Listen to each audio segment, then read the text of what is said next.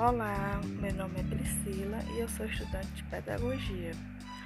Bom, eu vou falar um pouco sobre planejamento e avaliação na escola, de Luquez.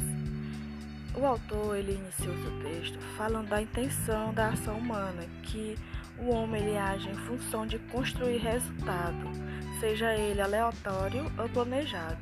Para Luquez, é, planejar é a atividade intencional, pela qual projetam é, fins e se estabelecem meios para atingi-los. É por isso que ele não é neutro, e sim definido.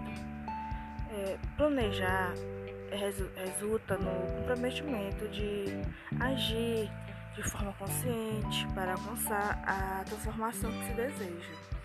Por isso, é necessária a avaliação, que se dá por uma constante, um constante olhar crítico da ação, não, assim, não de modo a condená-la, e sim é, identificar os avanços e os impasses, encontrando meios para superá-los. A avaliação ela nos permite criar alternativas de melhorar durante o percurso e, e mostrar como um ato de cuidado de quem é, deseja é, propiciar o crescimento. Com isso, planejamento e avaliação estão ligados.